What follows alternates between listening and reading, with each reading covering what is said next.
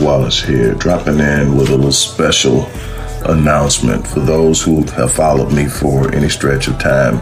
You know, outside of the businesses that I run, like Myriad Business Solutions, the Visionetics Institute, Odyssey Media Group, I also do a great deal of work inside of the inner city communities uh, in Houston, Dallas, and other areas.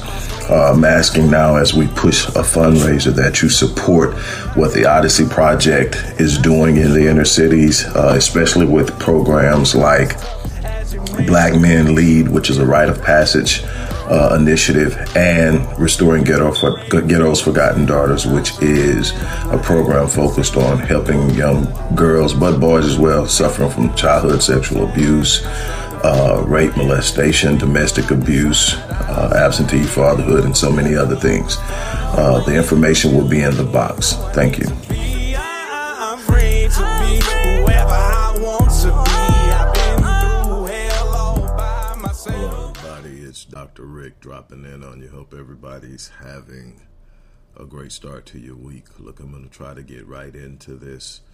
Uh, you saw the intro to this video. You know that we are in the midst of a fundraiser and have been and will be for the foreseeable future. We need your support. It's that simple.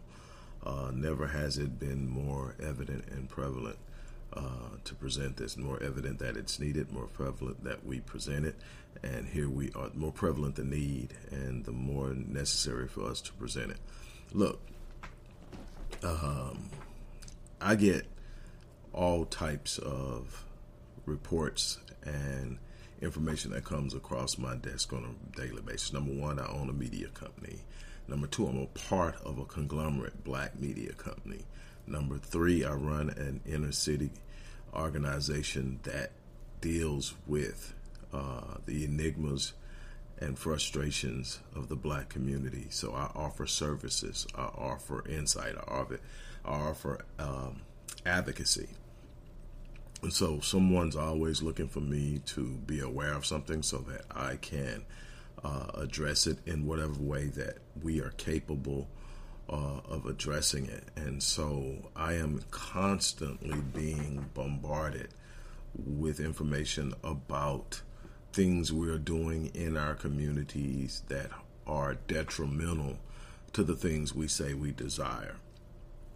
One is um, intimate partner violence and intimate partner homicide, with black women normally getting the bad side of uh, this thing. Not that there aren't black women that have killed black men, I've gotten those stories, but um, normally it's a black male that has harmed, severely harmed, or taken the life of a black female.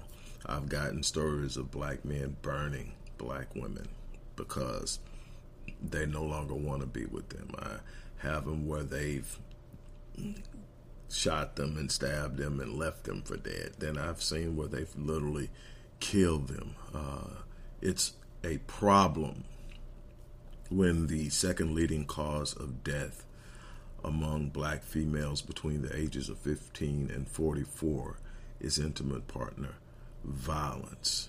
Um, I'm not concerned with what other people are doing. I'm not concerned with other races are doing. What I'm saying is that it can never be acceptable for our people, for our women's number one threat or number two threat to their lives at a given point in time in their life is to come, that threat is to come from the very ones they are supposed to be able to depend on to provide their safety.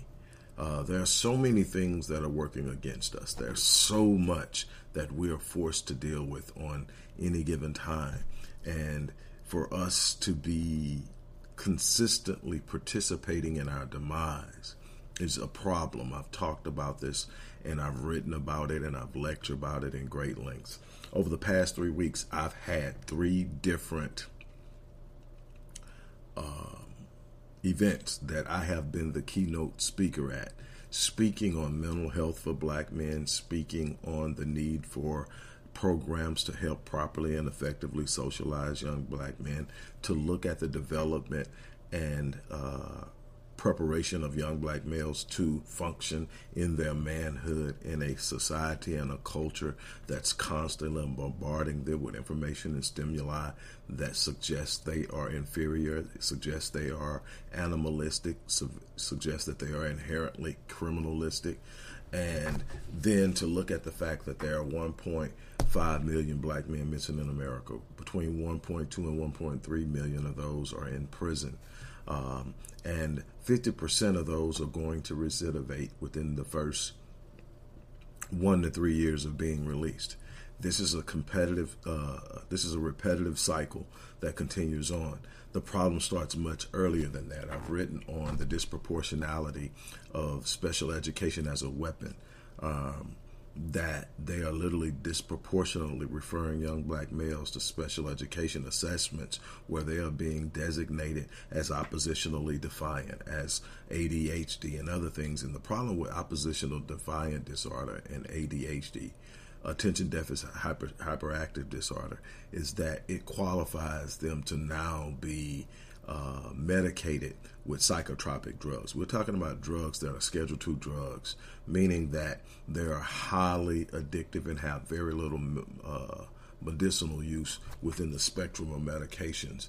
Uh, they're mind altering uh, by way of chemical imbalance and other means. And again, they are highly addictive. And this is what we're putting our five year olds. This is how early this starts they're starting to assess them at five years old. Now, it's a business for them. Number one, it it, it, it, it initiates the school to prison pipeline. Why? Because the moment that you assess a kid as being um, in some way mentally disrupted or learning disabled, you start to alienate them from the learning process. You start to push them out in a place where they feel alone, where they don't feel like they belong, where they feel uh, singled out and attacked. And what it does is it increases their rate or uh, the likelihood of their risk of dropping out of high school. Where we understand if we really have given uh, attention to the numbers, we know that once a, a, a, male drops out of school, he becomes four to five times more likely to become incarcerated. Well, we understand once you become incarcerated, you expose yourself to a new institutional reality that shapes your view of the world and limits your functionality and acceptance once you return to the world. Another reason for the high recidivism rate. This is just a portion of the problem. But this 1.2 uh, million in prison, this total of 1.5 million missing, means that there's an entire gap in the natural, organic process of socializing young black males. This is not an all out assault by Dr. Wallace on black men. I'm a black man. Uh, but as a black man, my first stance is manhood. I can't talk about what women need to do until I address what I need to do and what my brothers need to do. And then I can come to my sisters as I have and many times and say, hey, look, your slip is hanging. Let me show you where it's at. But at first, I need to deal with the things that are on deck because we're only going to get as far as our men lead us. We're only going to get as high as our women can spiritually lift us. And if we don't understand the connectivity in that, we'll destroy one another. We will continue to go down this path where this vitriol and this hatred and this and this pernicious force of engagement between us is literally killing us one way or another the life expectancy of the black man has dropped another three years. That's huge. It doesn't sound like much, but it's absolutely astonishing when you look at the manner in which this this this uh, equation is created to come to that conclusion. Um, black on black crime, which I've dealt with and I've explained and I've I've, I've debunked um, in lectures in my books is not enough to explain the the drop in in life expectancy.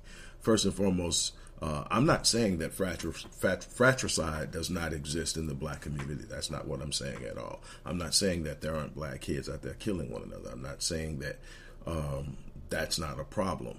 What I'm saying is it's not a racial phenomenon it is a social reality. If you look at any group, you're going to find out that the vast majority of the violent crimes within that group are committed by other people within the group. 84% of homicides in the white community are committed by other white people, but we're never going to hear white on white crime because the narrative does not fit the reality that they are trying to create.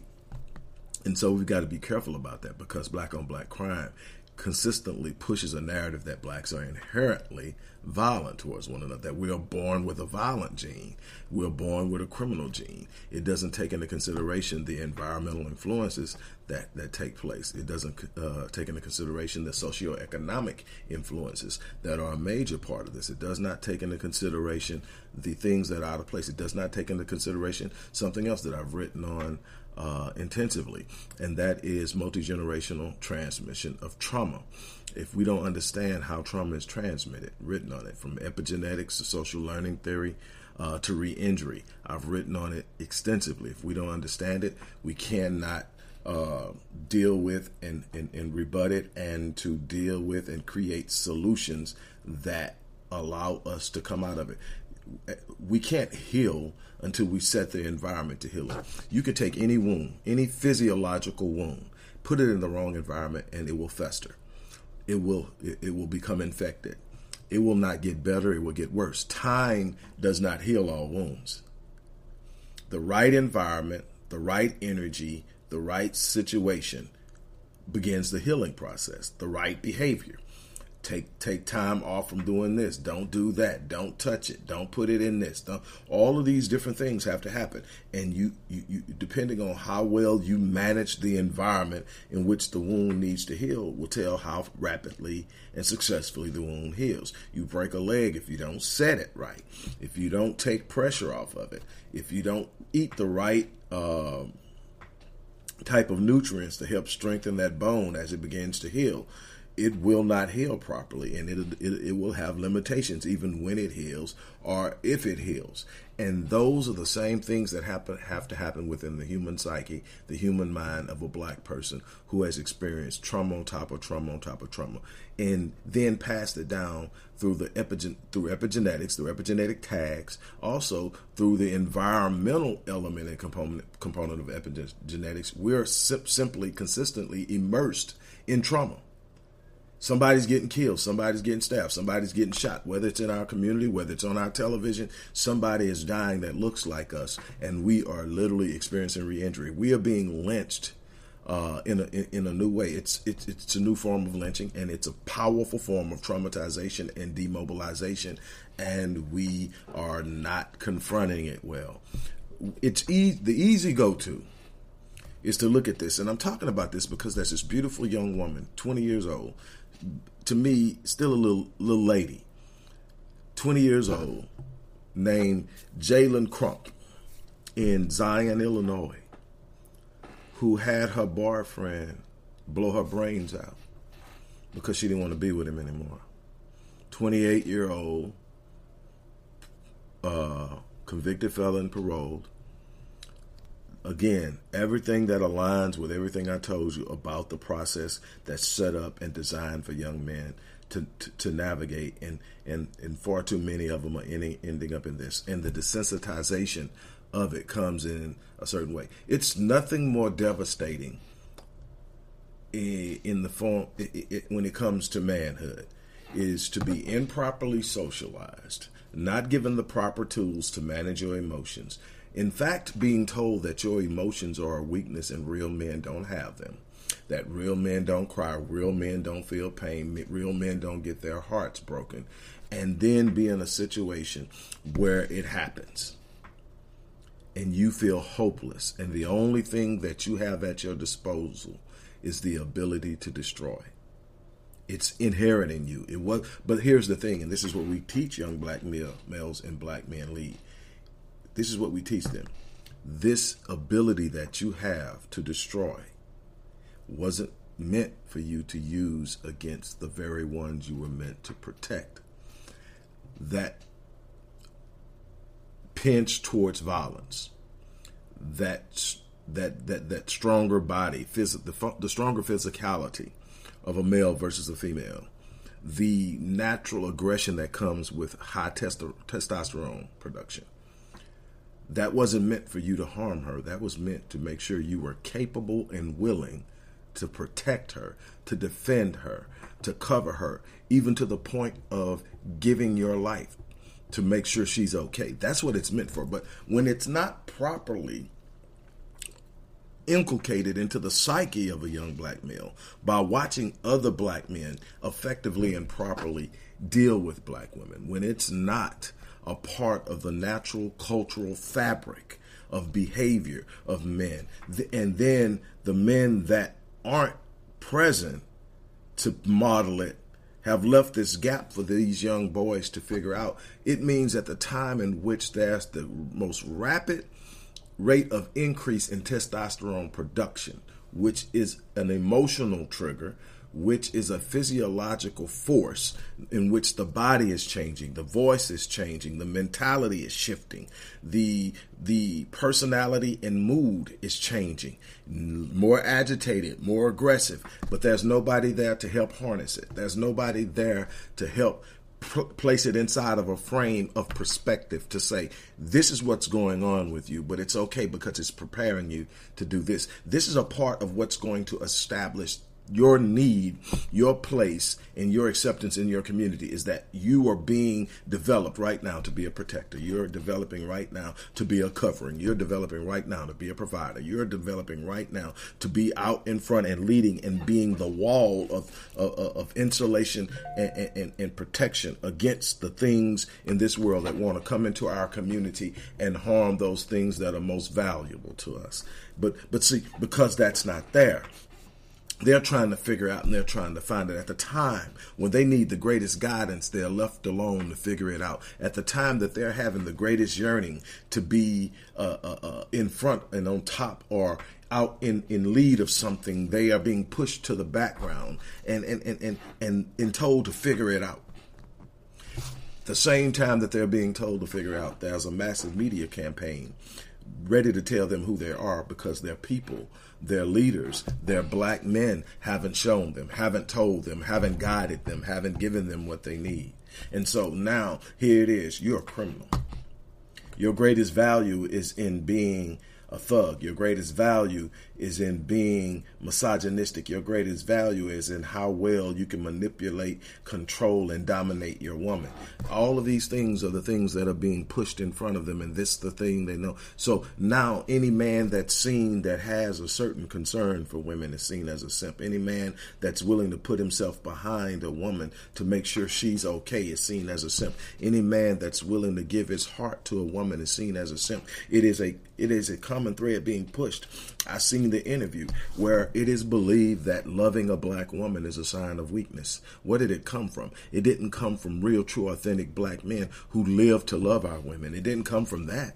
So where did it come from? Where is this mindset that says I can mistreat a woman and still be accepted. It's what they're seeing, it's what's being pushed, it's what's literally falling in their lap, and it's because we're not properly socializing them. This is why I created Black Man Lead because there has to be something to fill the organic gap. Now, the in, in, in a in a functional culture where everybody's operating in their role, in their identity, the men will naturally be doing that. I grew up in in, in an environment where that the few the few homes where there wasn't a man in the home were covered by all of the other men who were in the community because every man had his home he was responsible for, but he was also patrolling his streets and observing what was going on. And there were certain things you couldn't do in, in, in his vision in front of his house. And if you go down, it was a couple of more houses. There's another man. It was men in the in, in, in the community that held the standard of performance and behavior by black boys. See, you couldn't be a little boy running around hitting on a little girl when I grew up. Wasn't allowed.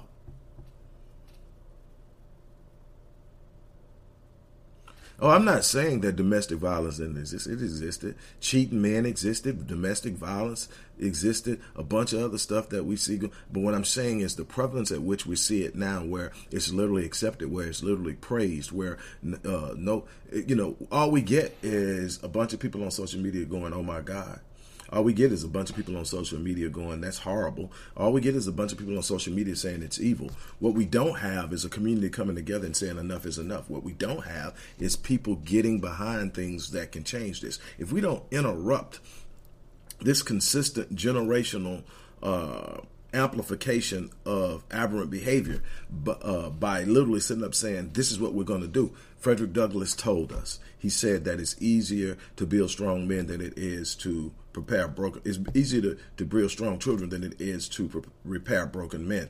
And what we're looking at is an attempt to get broken men to behave as if they aren't broken, to behave as if they aren't being challenged emotionally, to behave as if they have been properly socialized and know their place, know their role, and have a sense of belonging and being needed in a community and in an environment where most of them are shunned, where most of them are looked at as the problem, and in many instances they are. But it's our responsibility because we didn't properly pre- prepare uh, prepare them. I have said this when I wrote, man, ten years ago when I wrote, um, maybe longer than that, but man, getting old. Uh, when I wrote uh, the miseducation of black youth in America, one of the things that it was important for me to do was to truly define uh, the term education as it pertains to what we need for our children.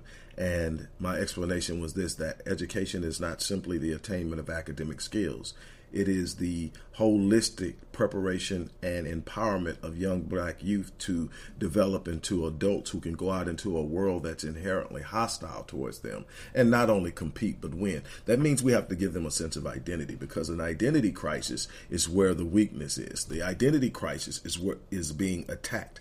The lack of awareness of oneself leaves you to seek identity and, and, and assessment from someone else. If when you don't know who you are, you're consistently looking to someone else or something else to identify you. And many of these young men who are killing these women are looking to the women to validate them. The fact that I have this girl is why I'm I'm I'm I'm, I'm exceptional. The fact that I have this girl is the reason why I'm that dude. And the moment that this girl is no longer here, no the long the, the the moment that this girl is gone and nobody's saying, man, he got this fine chick or he's got this everything that you identify with that your boys are big up in you about is gone and she's broken your ego. She she shake she's shaking your very world, and you can't control it. You can't convince her to come back. And now you're feeling hopeless. Now you're feeling weak because you set your identity on something outside of yourself because nobody taught you how to look within.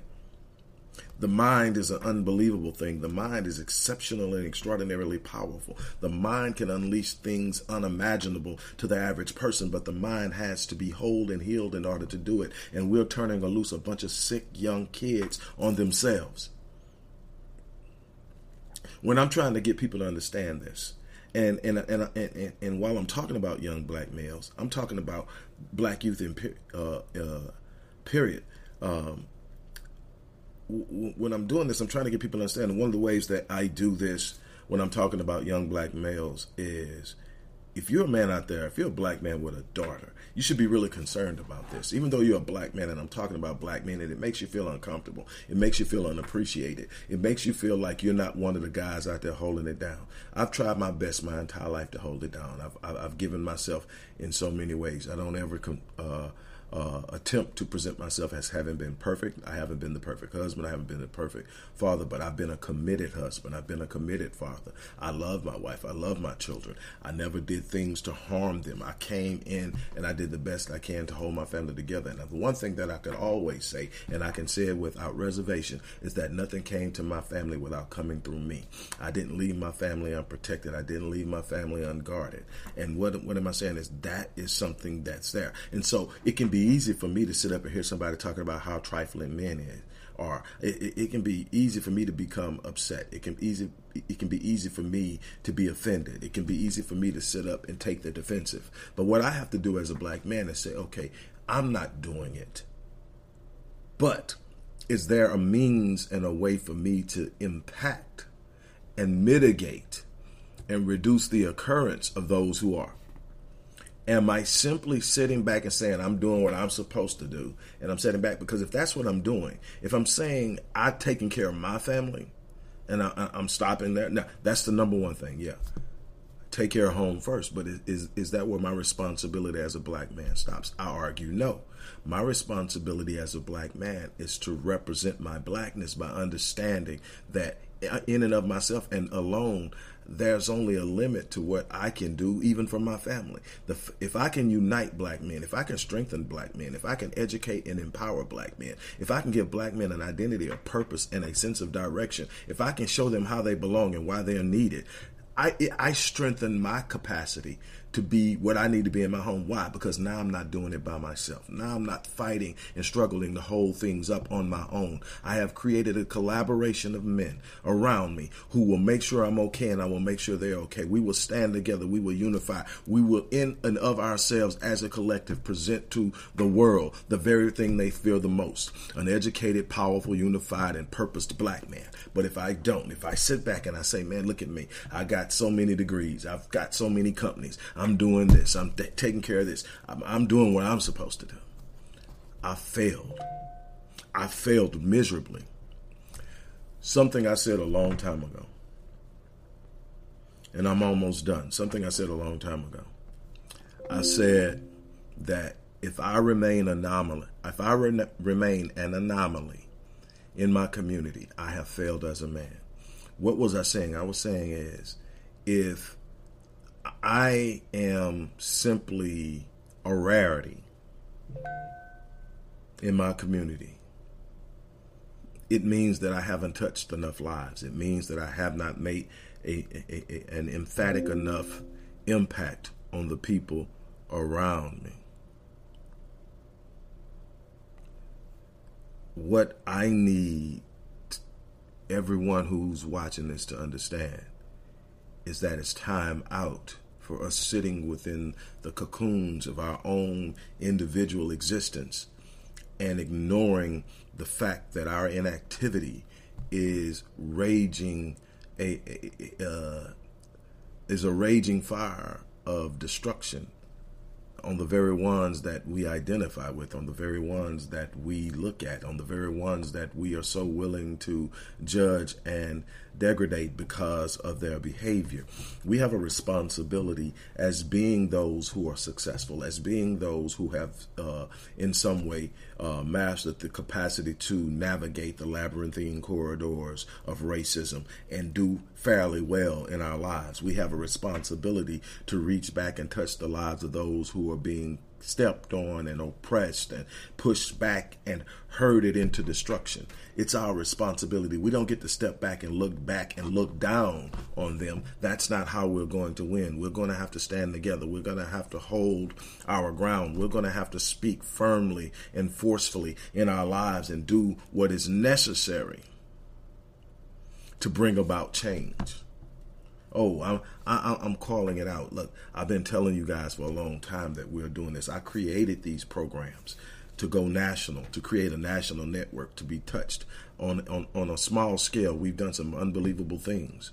I could easily sit up and say, man, look at what I've done. Look at how many lives I've changed. It's well over a thousand and it's growing. We got millions of people in this country. It's a drop in the bucket we need to create a network. We need to grow this. We need to expand our reach because this is what I'm telling you. They're pumping billions into keeping us at bay. They're pumping billions into a distorted view of black manhood. They're pumping billions into pushing a gender war to keep black men and black women divided. They're pumping billions into a propaganda campaign that expresses and shows the young black male as uh, hypersexual, animalistic, and misogynistic and dr- dr- uh, drug driven, crazed uh, straw of his own community. It's not going to highlight the black men that are doing things that are remarkable, that are doing things that are pro social, that are doing things that are exceptional. They're not going to talk about that. They're not going to present that image. It doesn't fit the narrative that they're writing that controls the social. Uh, the social dynamic and how we're viewed amongst ourselves and how we deal with one another amongst ourselves, but also how we deal with those who can have an impact on how we move in the near future and the distant future. And that's our responsibility to stop the narrative, to present who we are in force. By doing that, we shake the very foundation and the core of this racial caste system. Without that, we're left with sitting up and looking at what we are trying to do crumble before our eyes because we refuse to, to, to become engaged. I've written 25 books, probably close to 10,000 videos. I can't tell you how many lectures I've done in so many different places with so many different organizations. I can't tell you how many academic articles I've written, but I know it's over a thousand, over 30,000 prose articles. I've given so much of myself to this. This thing is, you, you, you, you have to, at some point, find something that is not only worth living for, but worth dying for. Dr. King, uh, when he realized that he may have moved us in the wrong direction, when he told Harry Belafonte that I believe I may have uh, integrated my people into a burning house, he began a new campaign. And when you read his memoirs, he knew that it probably was going to lead to his death his early demise. And there's a quote that I hold dear to my heart. I have many uh, differences with the way that a, a, lot of things that Dr. King did early in his activist career. Uh, but I am a staunch supporter of the last year and a half of his life, where he started to move us towards reparations, where he started to declare that America owes us a debt, and when he started to move us towards financial responsibility and awareness. He was taken away from us, and uh, but there's something that he said in the midst of a time when he knew that where he was leading us now would probably end in his demise. And he said that a man that does not have something for which he is willing to live is, I mean, a man that does not have something for which he is willing to die is not fit to live. And at some point, we have to have that thing. We've got to have that something to live for, something that wakes you up every morning and gets you going. But you got to have something that you'll stand on to the point of death or your character will not stand up in this thing that we are we're fighting this war that we're waging uh, for survival, for empowerment, for liberation. It's not going to be what we write on posters when we're protesting. It's not going to be what we type in the comment sections of posts on social media. It's going to be the lives we live, the lives we touch, the changes we make, the intentions that we hold true in our behavior that's going to make the difference. I am challenging you. It's time out for the whining and complaining.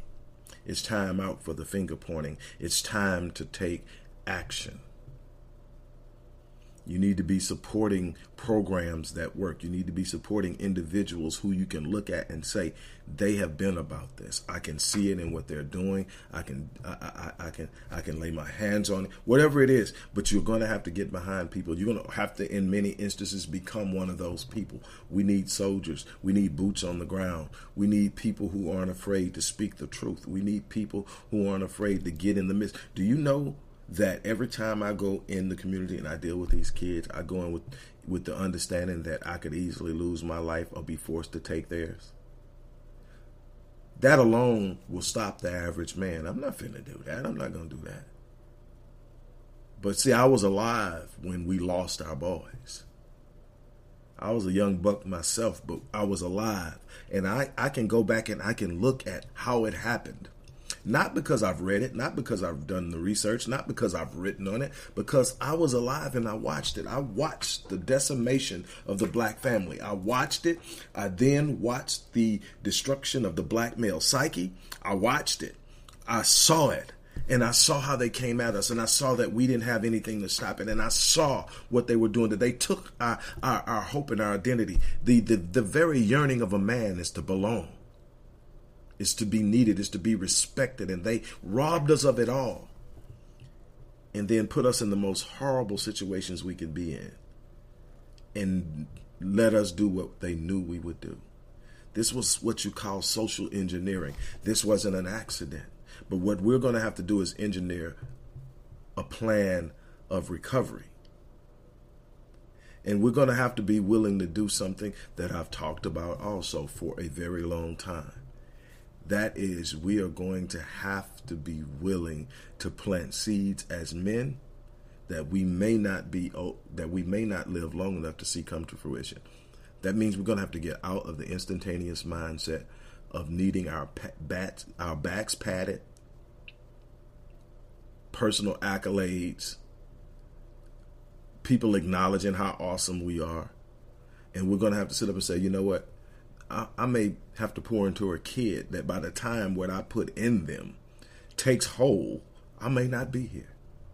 Or I may be so old and out of the picture that nobody even remembers. You got to be willing to do that. So you got to get out of yourself to touch something bigger than yourself, to push far enough that it touches the people that you should love in, in, in, seminally. And what I'm talking about seminally is seminally is right now. Although my great great grandkids, uh, hope and pray, Lord, I don't have any great grandkids. My oldest ain't but 15, so that can't be. But so I have no great great grandkids for sure. But my great grand but my great great grandkids are present similarly. I have produced them already in my children, who have produced it in their children, giving me my grandchildren. And ultimately, down the line, my lineage will produce something that came out of me. I have a responsibility to them, even though I'll never meet them. But see, that's something that has to be taught in manhood. There's something that has to be instilled and inculcated into the very nature and psyche of a man. And we're missing that and we're losing great ground because of it. This is my challenge. It's time to step up. It's time to get behind things. It's time to have a plan, a blueprint, uh, an agenda, a code of conduct. Emotional eruption is not a plan. Being reactive all the time is not a plan not being prepared for whatever's out there is not a plan. It's time for us to stand up. It's time for us to be aware. There's so much out there. I I mean, in my book Born in Captivity, I lay it out. In my book Undoing the African American Mind, I lay it out. In Academic Apartheid, I lay it out. In, in in the Miseducation of Black Youth, I lay it out. All the way back to book number one, The Invisible Father, Reversing the Curse of a Fatherless Generation. I've been laying it out for decades. I've been on the ground for decades. I am an on call person. You don't, every day I'm getting somebody say, hey, this is going on. Can you help? Every day. Those are my people. I'm going to war. My question is, are you going to go with me? Are you going to get boots on the ground with me? I need you. Are you going to help me fund the network development of a program that can literally in 20 years change the trajectory of the black struggle. Yeah, it's going to take time. You're not going to undo 158 years of horrible programming and and uh, psychological disruption and psychological warfare and social uh, engineering and all the things that are taking place in 15 months. It's going to take work. It's going to take a generation of literally inculcating the proper pro social behaviors and expectations of manhood into a generation of boys and then covering them and shielding them away from everything that's being thrown at them to change them and introduce them into a negative mindset of themselves, a negative idea of themselves. It's going to take that. I've started it. I've seen what socializing young black males will do. It reduces their chance of uh, incarceration. It reduces their chance of becoming violent. It increases their chance of becoming functionally capable of supporting a family, a willingness of creating a family. It even increases their chance of starting their own business. This is the work that I've put together. This is the work that I have embraced. This is the work that we can literally change with. But it's not going to happen sitting back looking and expecting, expecting the next person to do it. Don't think the next person is going to donate what we need. Donate it. I've given of myself for over 20 something years into a program to keep it afloat. I mean, me taking from my businesses and making sure that this thing works. I'm challenging you now. I'm unapologetically calling everybody to the mat. We love to have these beautiful posts about how pro black we are and how much we love being black and how much we love. But we also like those posts where we love to tarry in to young black males who have made uh, some horrible decisions and talk about how horrific they are. We love to talk about how horrible black men are with their women. And you know, I'm one of the brothers that I'm, I'm not for it. I don't stand for it. You can't be in my circle mishandling a woman. Absolutely not going to happen. But I know it's happening out there. I see it and I look at it and I don't like it. But here's the thing you can either complain about it, you can talk about it, you can deride black men, you can make them the worst people in the world, or you can sit up and say, we got to change how we're developing them. We've got to change what we're exposing them to. We've got to change their developmental processes to introduce them to the beauty of their manhood in totality instead of allowing them to maladapt to the demands of the world and become a force of negative uh, destruction. That's on us. And it's nothing you can do to escape it. You can pretend that you're not a part of it. You can pretend that it's not your problem. But the one thing I can tell you about this world, I've been here long enough now that I can speak on it. You can pretend it's not your problem, but I can tell you that the, when you can when you consistently keep pretending that something that you have a responsibility to is not your problem, that problem eventually ends up knocking at your door. I can tell you that. You can you can sit up and think you're going to escape it, but it's going to knock at your door. I would rather go out and confront it. I would rather go out and be a force to deal with it. So even if it does come knocking at my door, I know it wasn't because I didn't do what I could. So on that note, look, I'm going to get ready to get off. Um, that's my challenge. On that note, you guys have an unbelievable remainder of your day, and I'm going to try to do the same.